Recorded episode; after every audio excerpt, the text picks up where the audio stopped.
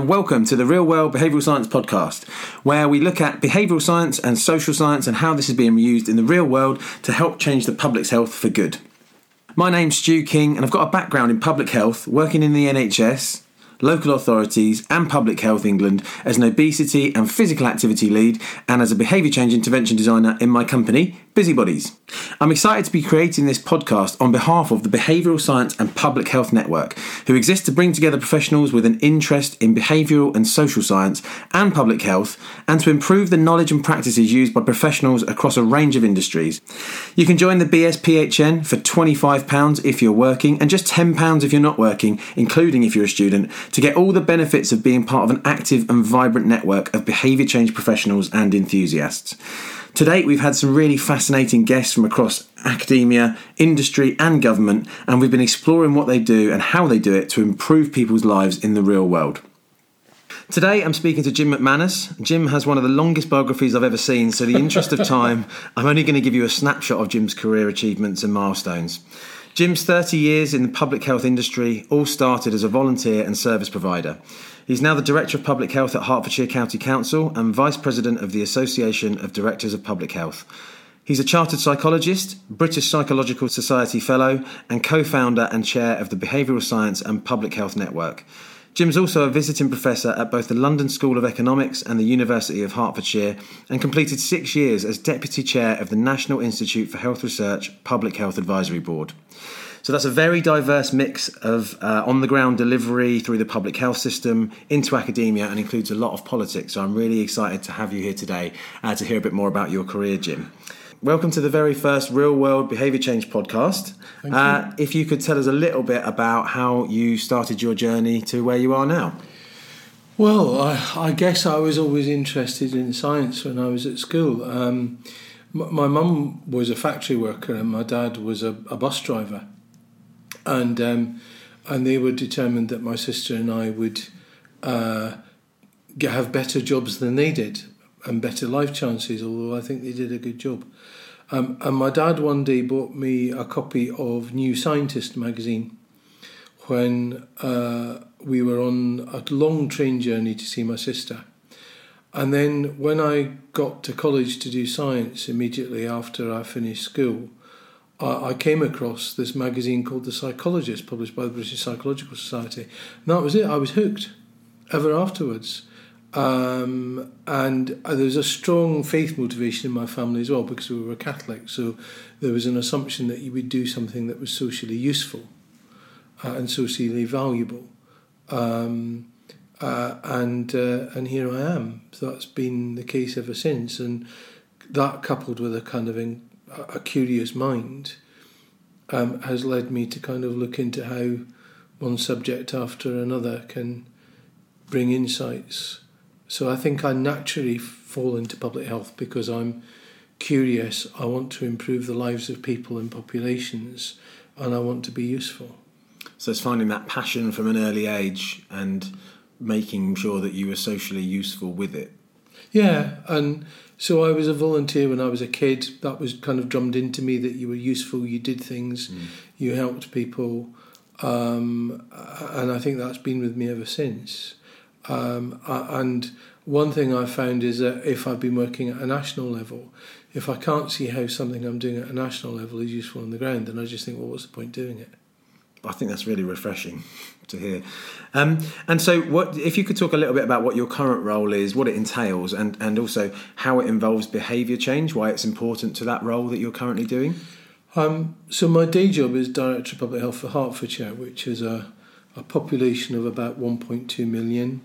Um, 37 settlements in Hertfordshire, and they all want their own branch of John Lewis. Um, other retailers are available.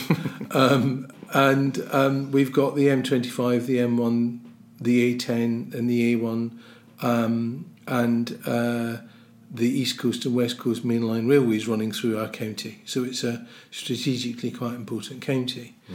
Mm. behaviour change is important, I think, for several sets of reasons. One is um, in order to help people lead healthier lives um, it, there's a big issue about social determinants. So the choices you can make, so poverty, uh, education are all part of it. But actually, if you are able to make choices and when you are able to make choices, being able to maintain the behaviours which are healthy um, is hugely important. I think the second thing um, in behaviour change is it's actually important for the people doing the job. So it's important for clinicians to behave in certain ways and not others. It's important for professionals to behave in certain ways and not others. And if you just let me give an example of um, an unusual one, we have a, a project in Hertfordshire which actually works on young motorcyclists to reduce their risk of accidents. Why would you do that? Well, it's a public health issue because obviously there are young motorcyclists being killed and injured. So we use behaviour change there both to work with the, the design the intervention for the young people, but also to design the intervention in a way that the people delivering it are more likely to be effective. So just telling people to change behaviour doesn't work. How do you do it in a way that resonates and actually embeds and stays for the long term? Um, so behaviour change, I think, is quite central to what I do. That's really interesting. And, and is that something in in terms of the motorcycle uh, example where because you are Hertfordshire County Council, you have responsibility for the roads and road safety anyway, and so it is a merging of departments rather than sticking your nose in where it's not wanted. Yeah, basically. I mean the uh, so from the beginning when we came across from the NHS, and I think it was right we came across from the NHS because we can do far more. The bulk of health is about wider determinants, not about clinical services and outcomes. So it's right that we're in the organisation that can influence most wider determinants, and in England that's local government. So the county council has, um, you know, libraries. Um, it has adult care, it has children's care, it has environment, transport, roads, some aspects of planning. Um, and it's also got the fire authority for the county. So we looked across the county and we looked at various functions and then we thought, right, well, we'll go and talk to every department and look at where we can be most useful. Uh, and out of it has come projects on this. There's housing projects have come out of it. We're also working on um, recycling and various other things. So it's about using public health skills and knowledge and behaviour change skills and knowledge in a way that can influence the council's whole business. You know, not just a bunch of people sat in a different office with a different badge on who happened to do the same as they did when they were in, in the NHS. That that's not why I came into public health in Hertfordshire.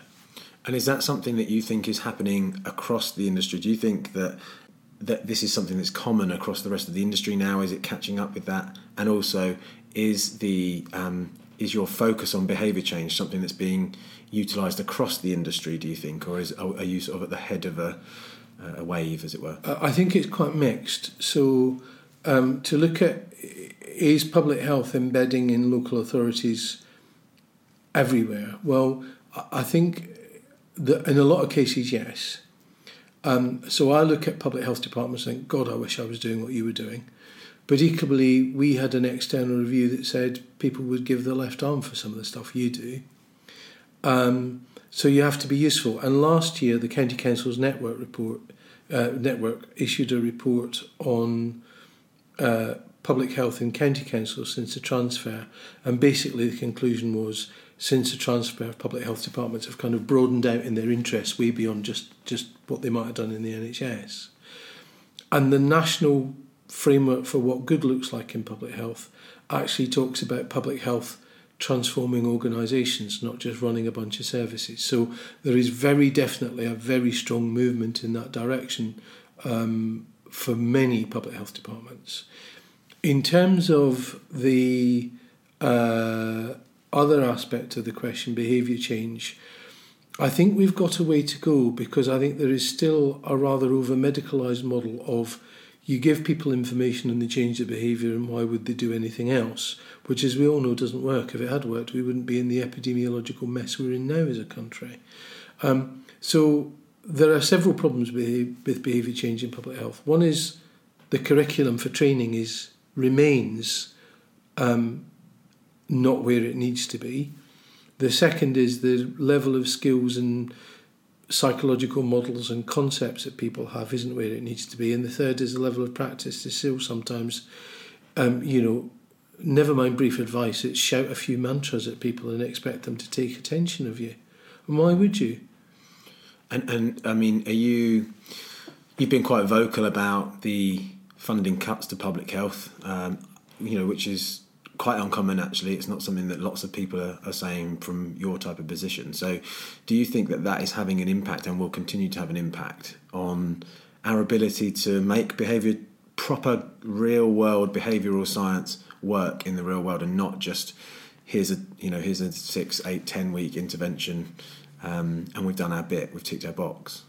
Um, yes, I mean I think I mean I'm on public record as saying I think the behave, the public health cuts are a, are a, a completely counterproductive. It's a cut that will cost more because it will displace people to NHS services and cost more. And actually, what does it look like to be in a world where your youth service is a tenth of the size it used to be in some places? Well, actually, it's a world where young people are developing more mental health problems, you know, and, and other problems. So um, we have cut public health and cost ourselves money as a nation. Uh, and we need just not let anybody say otherwise, I think. Uh, does that mean it's harder for behavioural science? Yeah. Why? Well, one reason is because a lot of directors of public health spend all their time uh, messing around with trying to make the budget add up, not actually doing some of the strategic stuff because we are very, very pressurised in that environment. And another level, it means that you can't afford the things you might used to be uh, afford. Paradoxically, it could mean that if you take a different approach, which is how you mainstream behavioural sciences competencies, if you can squeeze some money out of budgets to train people and build it into specifications, then you might be able to get a foothold and do it. And I think the successful ones have done that. They've found money to invest. Um, so I would say now is the time to be ambitious and actually try and set out and see how behaviour change and how behavioural sciences can help you. Um, and it's not just about individual behaviour change. I think organisations as well. Uh, a lot of the applications of psychology, for example, in public health could be done at organisational, not just individual level. I'm happy to give examples later on as we go on. Mm-hmm. Okay, great. Um, you, you, mentioned that there are good practices going on, and you re- and you mentioned that there are some that are behind the times a little bit with that. Could, can you think of any examples of where behavioural science is being either misconstrued or completely ignored, and also where it's being done really well, in your opinion? Um, so, for my view, is the the lack of behavioural science in the NHS long term plan. Um, so, for example, you're going to have all this stuff the NHS is doing now. Let me preface that by saying that the NHS long term plan has some great things in it, but it's a plan which is 100% clinical when the causes of ill health are 70% social right? So, um, and we uh, and we have a prevention. What what we're missing is a lack of a a, a vision. Similarly, for the non-clinical aspects of health on the side from the government, uh, the prevention vision from Matt Hancock doesn't cut it because it bangs on about individual lifestyle in a way which we know is scientifically simply not true uh, and actually won't make any change anyway. So a really bad application of, I think, poor behavioural science is, is the way that the prevention vision has been set out by government. What, what um, about the um, emphasis on, say, social prescribing in the long-term plan? Um, I think a, a good example of social prescribing is where you, you sit down with people, actually work out their choices, ask what they want, get them into something that will be useful. And the social prescription itself does a number of things, and and those social prescriptions can actually do not just the social contact, but actually build um, one's own ability to look after oneself and, and empower oneself, improve self, a range of different things. You know, we might talk about self efficacy, but it's not just that. That to me is a good social prescription. A bad social prescription is where you just tell somebody you're going to Weight Watchers for 10 weeks, or, you know, other other prescriptions are available, but you're going there for ten weeks and that's your lot, uh, and there's nothing, there's no context to it, and too often we we treat behavioural interventions as if they're the same impact as a drug, and yet we know that if you and I took the same physical drug treatment, we might behave completely differently. Um, we might react differently and might have different efficacy. So this, so a really bad behavioural science um, intervention for me is where you treat behavioural science like giving somebody an aspirin or an antibiotic. And it's also the the reality of an intervention isn't as direct acting as a drug, for example. It is responding to all sorts of other inputs like a partner, children, time, money, resources, uh, you know, smoking habit, whatever else. So it, it it really is tricky to make to make the comparison between what a drug can do versus what an intervention can do because it's so much more complex in some respects. I think you're absolutely right. So you mentioned before a little bit about um, when you're working on a project nationally or locally, it has to have a translation into the real world. Um, could you tell us a little bit about some examples of uh, where that's where you've encountered that? Uh, so a couple of examples. One is the uh, National Institute for Health Research work on volunteering community and faith organisations in public health. So I pushed and pushed and pushed to get that call for research proposals through, and we got it through. Um, and then what I did locally was um, work with some local alliances of organisations to look at their contributions. So in October, we're having a third faith and health event in Hertfordshire looking at what uh, local agencies do. Um, and uh, we've been working with local is, uh, Islamic organisations here on smoking cessation, for example.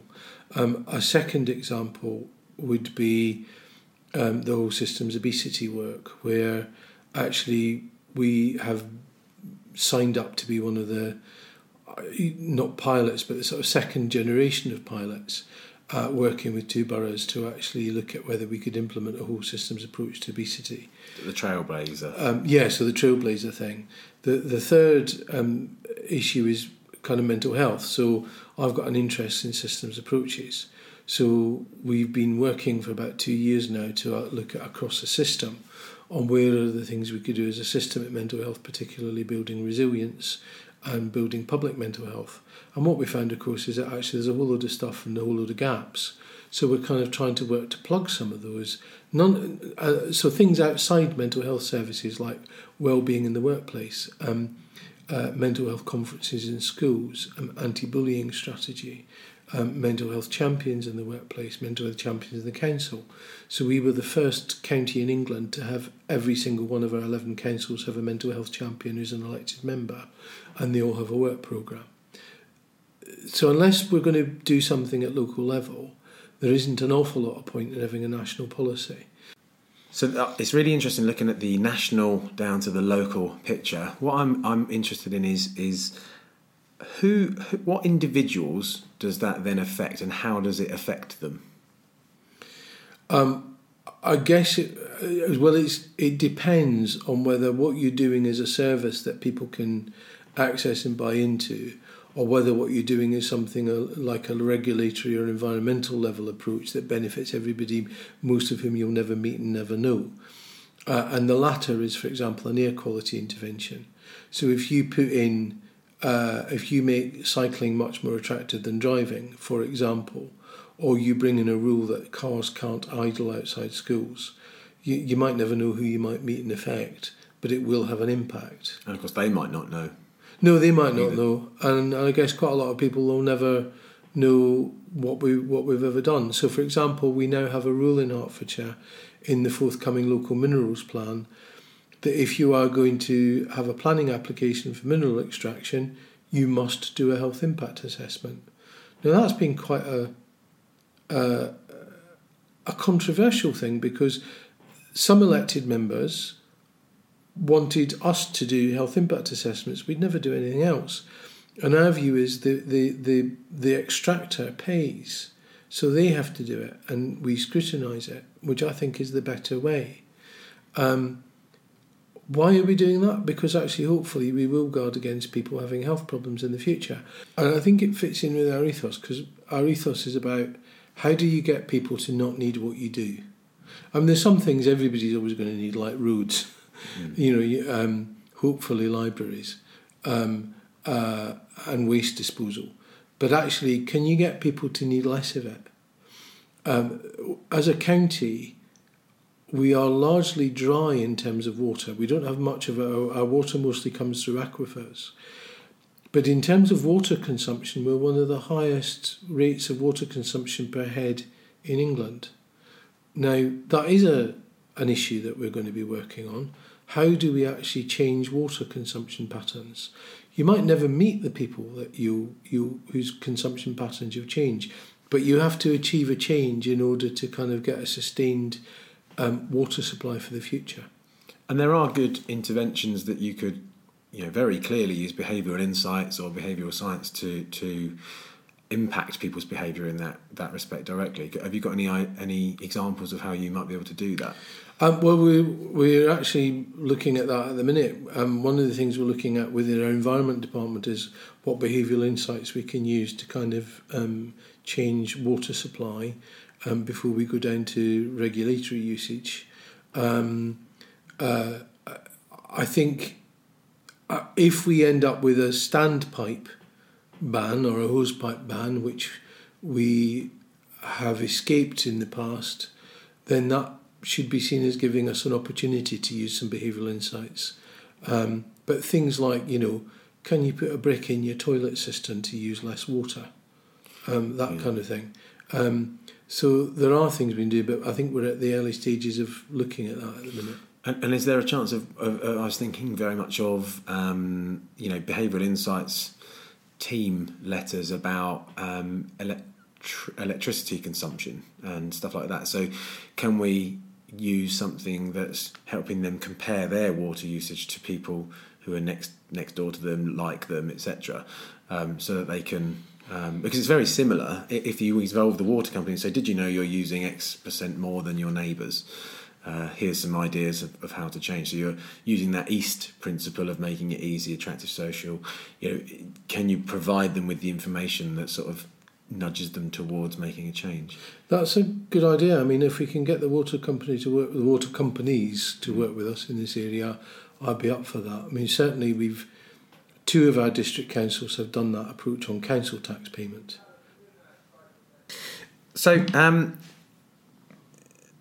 what do you think we should be doing more of today in public health or across the other industries that you've been involved in um, to ensure that people in the real world benefit from good behaviour change science?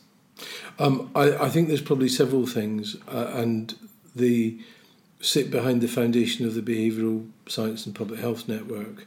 One is putting solid, good science that is applicable to be used and easy to assimilate for busy people into uh, the public domain in a way that can be used readily. Um, so things like um, some of the tools and tactics that people can use, examples. I think the second thing is to um, uh, get training delivered and uh, across the piece. The third thing is to advocate for policy that's behavioural science friendly. So the national strategy was um, something I wanted to to achieve, and we we got there. Uh, and I think the fourth thing then is actually to just start picking areas that look like they would be easy to apply behavioural sciences to and get people who've done it uh, uh, to kind of share their learning experience and also, most importantly, their failures. So those would be the four things for me. But I think that that's a concerted leadership effort, and it's one of these things that if you don't know what behavioural science is or how it works, how are you going to pick which behavioural science you're going to use? And is that something you think that the BSPHN, for example, should be at the forefront of helping people achieve? Or? Yeah, I mean, we've got so we've got uh, the, the, network, we've got the national strategy, um, we've got people sharing things, we've got people doing research, we've also got these hubs in a number of areas. The West Midlands one was the first to go. Where they actually start sharing practical advice and learning with people and give them the confidence to go and apply it. Um, this is I don't think behavioural science is something you can just read, pick up, read a book, apply it, and learn it in the way that you might do. People might pretend you do epidemiology, but you don't do it like that either. It is something where, um, first of all, you have to understand and navigate your way around the field, mm. and that's complicated. So, which behavioural science do I use for which? um, because everybody thinks theirs is the best. Secondly, um, it is a bit like practicing to cycle. You have to fall off a few times and learn how to use it. And thirdly, there's the, a thing which I will call inculturation. So I'll nick that word from a from theology, um, where you actually have to embed it in a way that fits with the culture of the organisations you are working in. Um, and that in itself is a challenge. And where do you think sociology fits into that? Because I know you've got an interest in sociology, and, and, and I don't believe that it's been brought into the public health domain in the same way that, for example, the psychology of, of um, the, the, psychological sciences have. Um, so, when it comes to sociology, um, I think the contribution is very polarised. You have an awful lot of academic discourse on sociology and public health, um, largely in some sociological journals that a lot of public health people don't read, so even critical public health. Um, what is the value of sociology to public health um, in practice? A lot of people don't use it. So, how could I use sociology of power structures to actually look at relations within a community, for example, and who I pick as my health champions? Because if I pick the wrong health champions, there might be an in group and an out group um, that are used. Second thing is look at it in childhood obesity. Uh, and there was a, a, a, Health Foundation publication on different types of evidence that did an example of this. If you understand the meanings of food choice and the meanings of access to people and young people, um, how they interpret food choices and food access like Wendy Wills at the University of Hertfordshire saying, healthy shops were not for me because I'm not from that community. Um, you can begin to understand how the intervention you got might work wonderfully in theory, but the minute you try uh, implementing it, it will fail dismally because social structures, meanings, and the way people live their lives are lived very differently from the even the psychology of how you've conceptualized an intervention.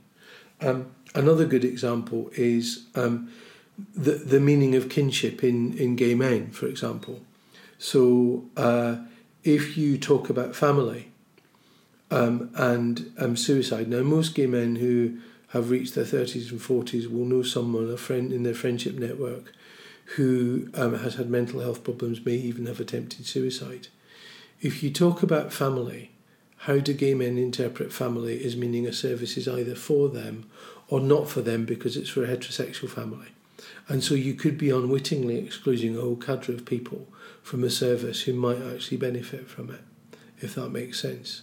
So I think those are the applications of sociology that are very often not um, applied um, to to this whole kind of field. And I, I, I mean, our experience in uh, working with families from vulnerable communities and with adults from vulnerable communities in vulnerable situations, like on our Gutless program with the men that we work with, are often in, in very much the situation you described, whether it's because anything to do with being uh, from the LGBT communities or not, men do have that sort of vulnerable side that is difficult for them to express, hence the suicide rate, etc., etc. Um, but the the way I we we believe and we see every day, and has always been part of the way we work, sociology fitting in. Sociology was actually an epiphany of of, of mine. I, I, wasn't into it uh, until I did my masters, and then all of a sudden, when I was working with people, I had an epiphany when we started talking about a specific theory of habitus, and now after you know 12 years of, of honing that and realizing how this works in the real world it comes down to the difference between life chances and life choices. And what I, what I think a lot of the time we're saying to people is, here's some opportunities to make some different choices. Actually, we're not considering the limitations of their choices based on their life chances. We do in as much as we're saying, you know, in the social determinants of health or in the in the way that we, di- we, we create interventions, uh, we're, we're, saying Here, here's a, here's more information for you to make better choices, but we don't understand the uh, the, the depth of restriction that comes from the life chances um, that are restricted for the families and the people that we're working with very often. And I think that's where sociology has a big part to play in what we're what we're trying to achieve here. I think you're right, and if you look at the word lifestyle, um, it's the most one of the most unhelpful wor- words in public health because it assumes that all health is about individual choice. Mm. Uh, and and it, and at the end of the day, if you deconstruct that enough, you'll end up with well, don't be poor. Yeah. If, if you are poor, stop being poor. yeah. Be less poor. Be less poor. yes, yeah. Because yeah. uh, so, and all it does is victim blame, uh, and all it does is is is elide the fact that most health is not about an individual lifestyle choice. There is a fundamental aspect. If your only food choice is nine shops full of rubbish, you are going to struggle to have a really healthy diet. And actually, um, who was it that worked out that um, the, the the lowest income quintile um, in England would probably spend uh, all, if not seventy five percent, of their disposable inc- disposable income on meeting Public Health England's healthy food standards. That's not about lifestyle. And a great service of sociology is it can actually look at the social forces and factors and the power structures and the structural inequalities that are behind that mm. and elucidate them.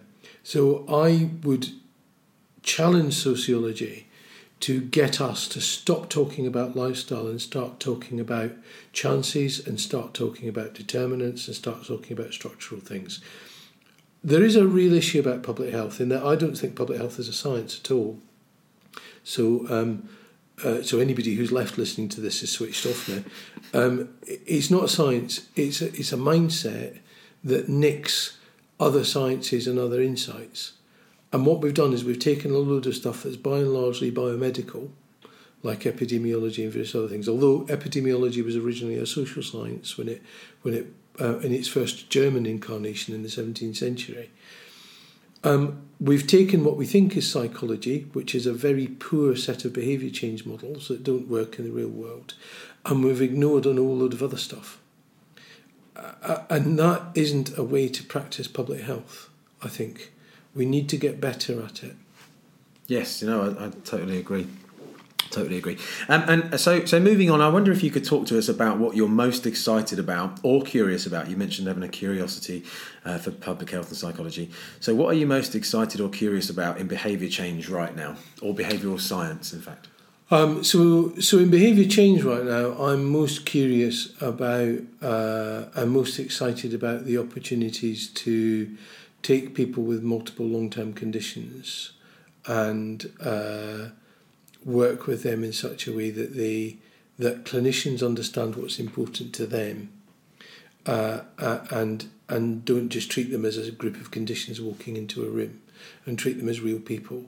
Because what is important there's a really nice little piece of research by uh, various people including the Health Foundation. What's important to people with multiple long-term conditions is being able to live well. I mean who knew? Mm. do you know there's a revelation isn't that so that that kind of excites me Mm. In behavioural science, what really excites me at the minute is actually how we get clinicians to engage with people walking through their doors in such a way that a meaningful conversation around health and how what they can do for their own health can occur. And how do you train clinicians to do that and incentivise them to do that?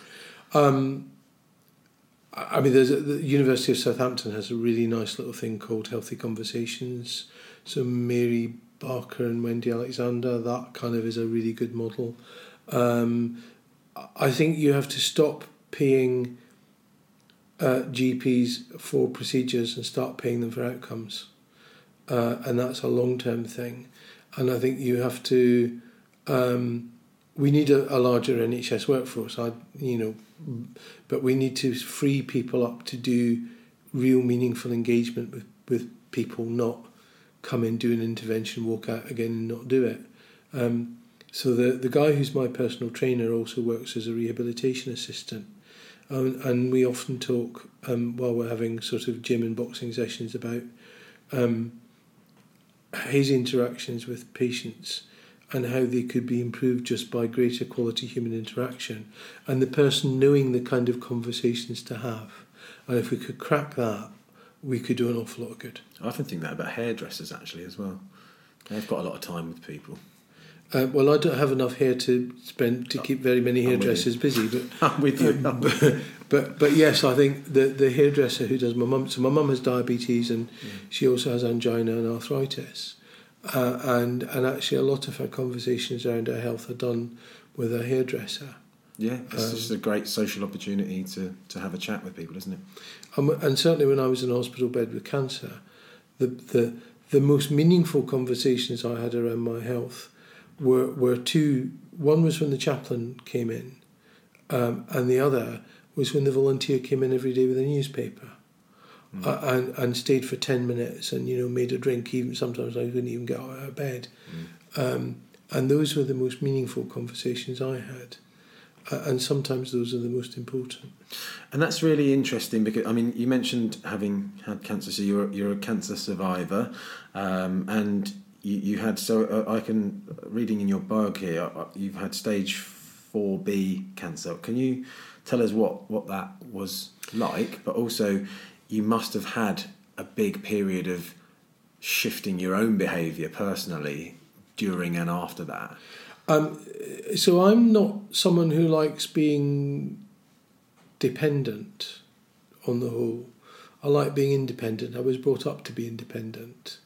Um, and um, to be so totally vulnerable that you can't walk five steps without falling actually was a learning experience for me. Um, What did you learn from it? uh, I, I learned about resilience. I think I learned about accepting help.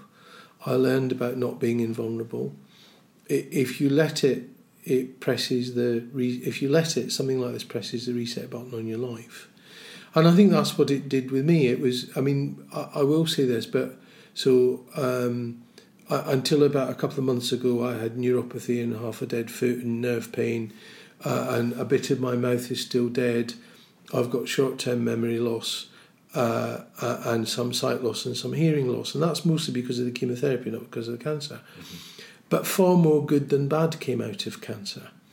Um, so I learned not to sweat the small stuff, uh, which actually in this job is quite helpful. Um, I learned a whole load of different things. Um, uh, and I also learned actually to rely on myself for my health as much as I could. So, one of the differences my consultant would often say, one of the differences between me and a number of other people is that within about two months I was fully back at work and I was actually at the gym. I took up weightlifting as a way of rebuilding my body. Other people had the same cancer type as I did, which was a, a lymphoma, a fairly aggressive lymphoma. Although I was lucky because it responded, it was so aggressive it responded really well to the chemo. So I think I got lucky. Um, is that other people didn't do that, and of course were um, uh, still walking with a stick three or four months later. Well, there were some funny incidents as well. Um, so the there was the time um, when they said go and try some walking, and what they meant was the little three little steps at the end of the ward. I thought what I thought what they meant was between wards. So I went missing for two hours because I got down a flight of stairs, couldn't go any further down, or couldn't go any further up.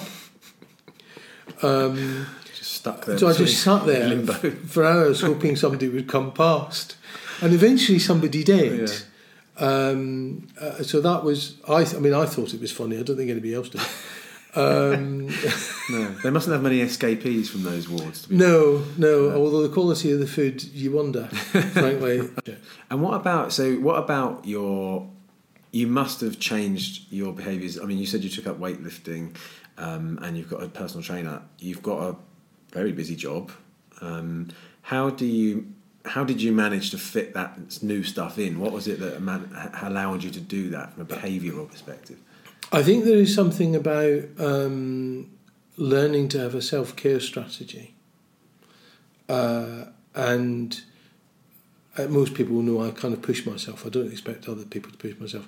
I, I do genuinely think I've got a larger capacity for work than a lot of other people. That's just because I'm used to it.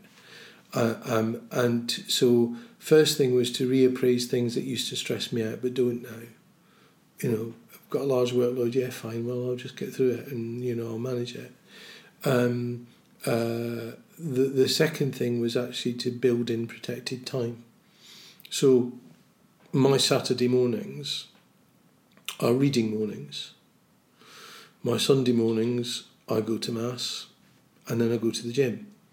Um, I try to fit in um, several workouts a week and keep that discipline um, uh, and, and fit it in.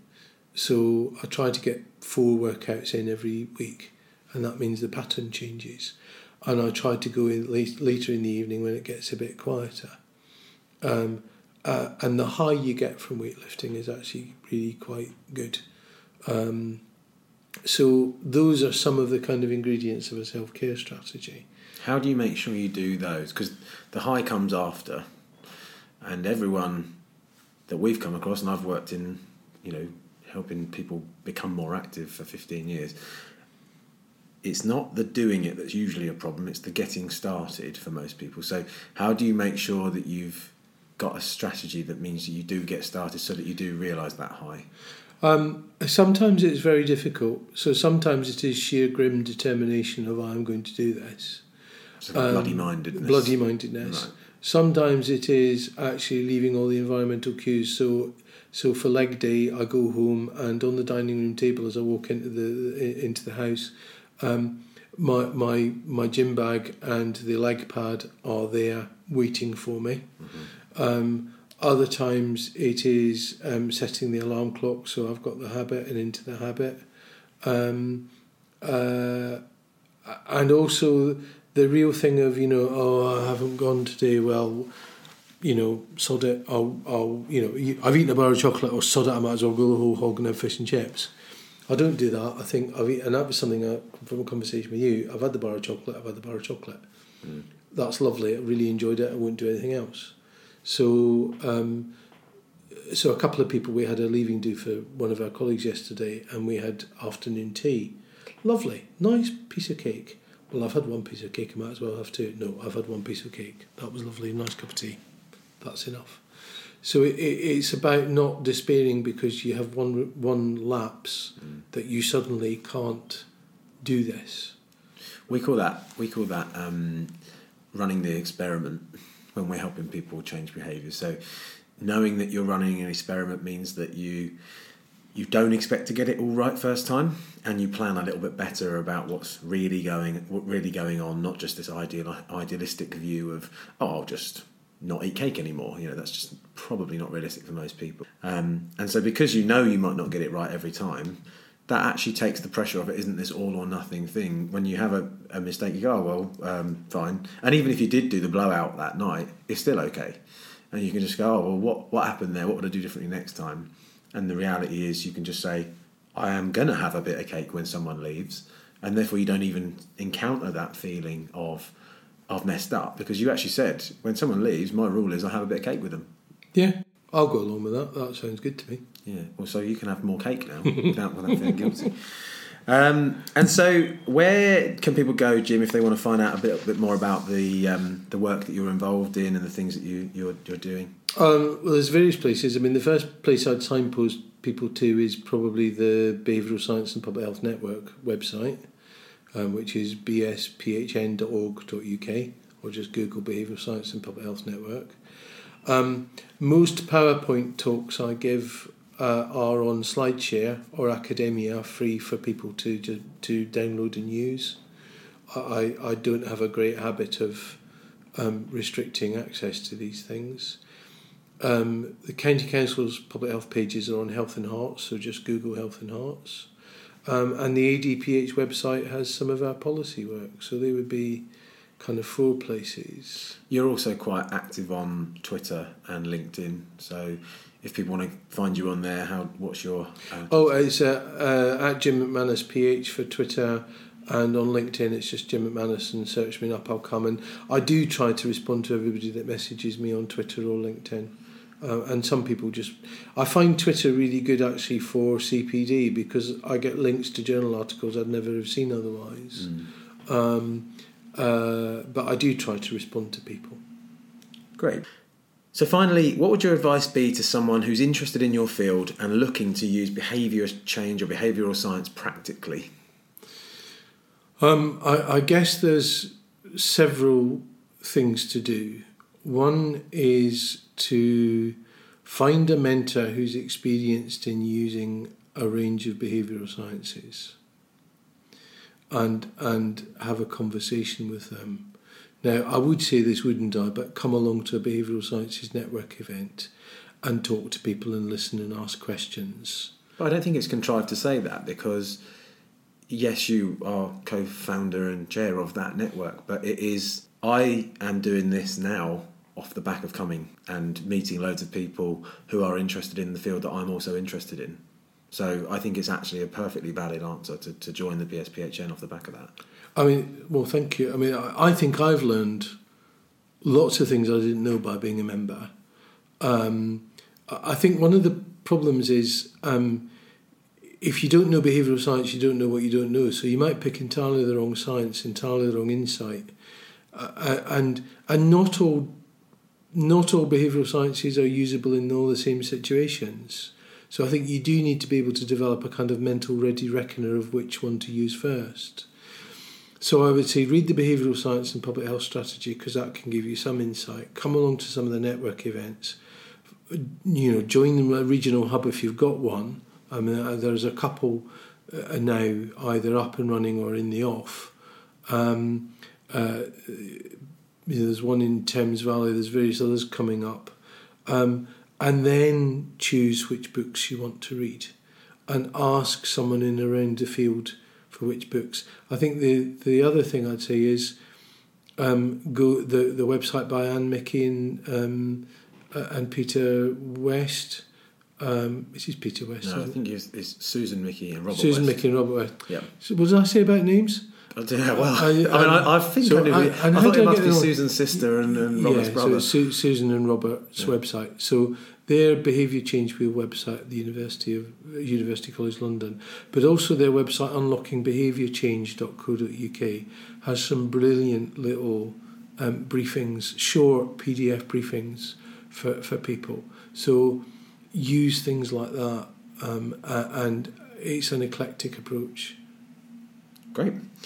Okay, fantastic. Um, okay, that's all we've got time for, I'm afraid. It has been fascinating chatting with you today, and I'm, um, it's really interesting to hear your views on such a wide range of topics. Even though we're really talking about behavioural science, actually, you've covered off probably six or seven different industries, talking about academia, research, what public health looks like at a national level, a regional level, a local level, and then down to the minutiae of actual delivery and stuff. So it's it's really interesting to hear your views on all those different things, uh, and it's I think hopefully listeners will find it really interesting to hear just the broad range of things that you are across. Um, so we're going to be back again next month with another interesting guest who is working in the field of changing people's behaviour in the real world. In the meantime, don't forget you can join the BSPHN, as Jim said, at bsphn.org.uk for just £25 if you're working and £10 if you're a student or uh, not working. Some of the benefits include discounted fees for events, workshops and CPD sessions, access to a network of professionals from a range of fields, and regular publications, as well as all of the footage and slideshows from the recent events and presentations.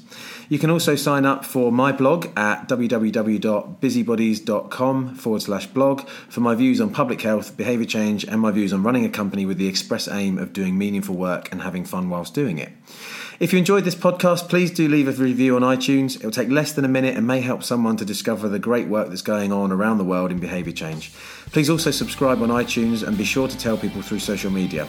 If you'd like to get in touch with me directly, I'm on at stew underscore king underscore hh on Twitter and I look forward to hearing from you soon.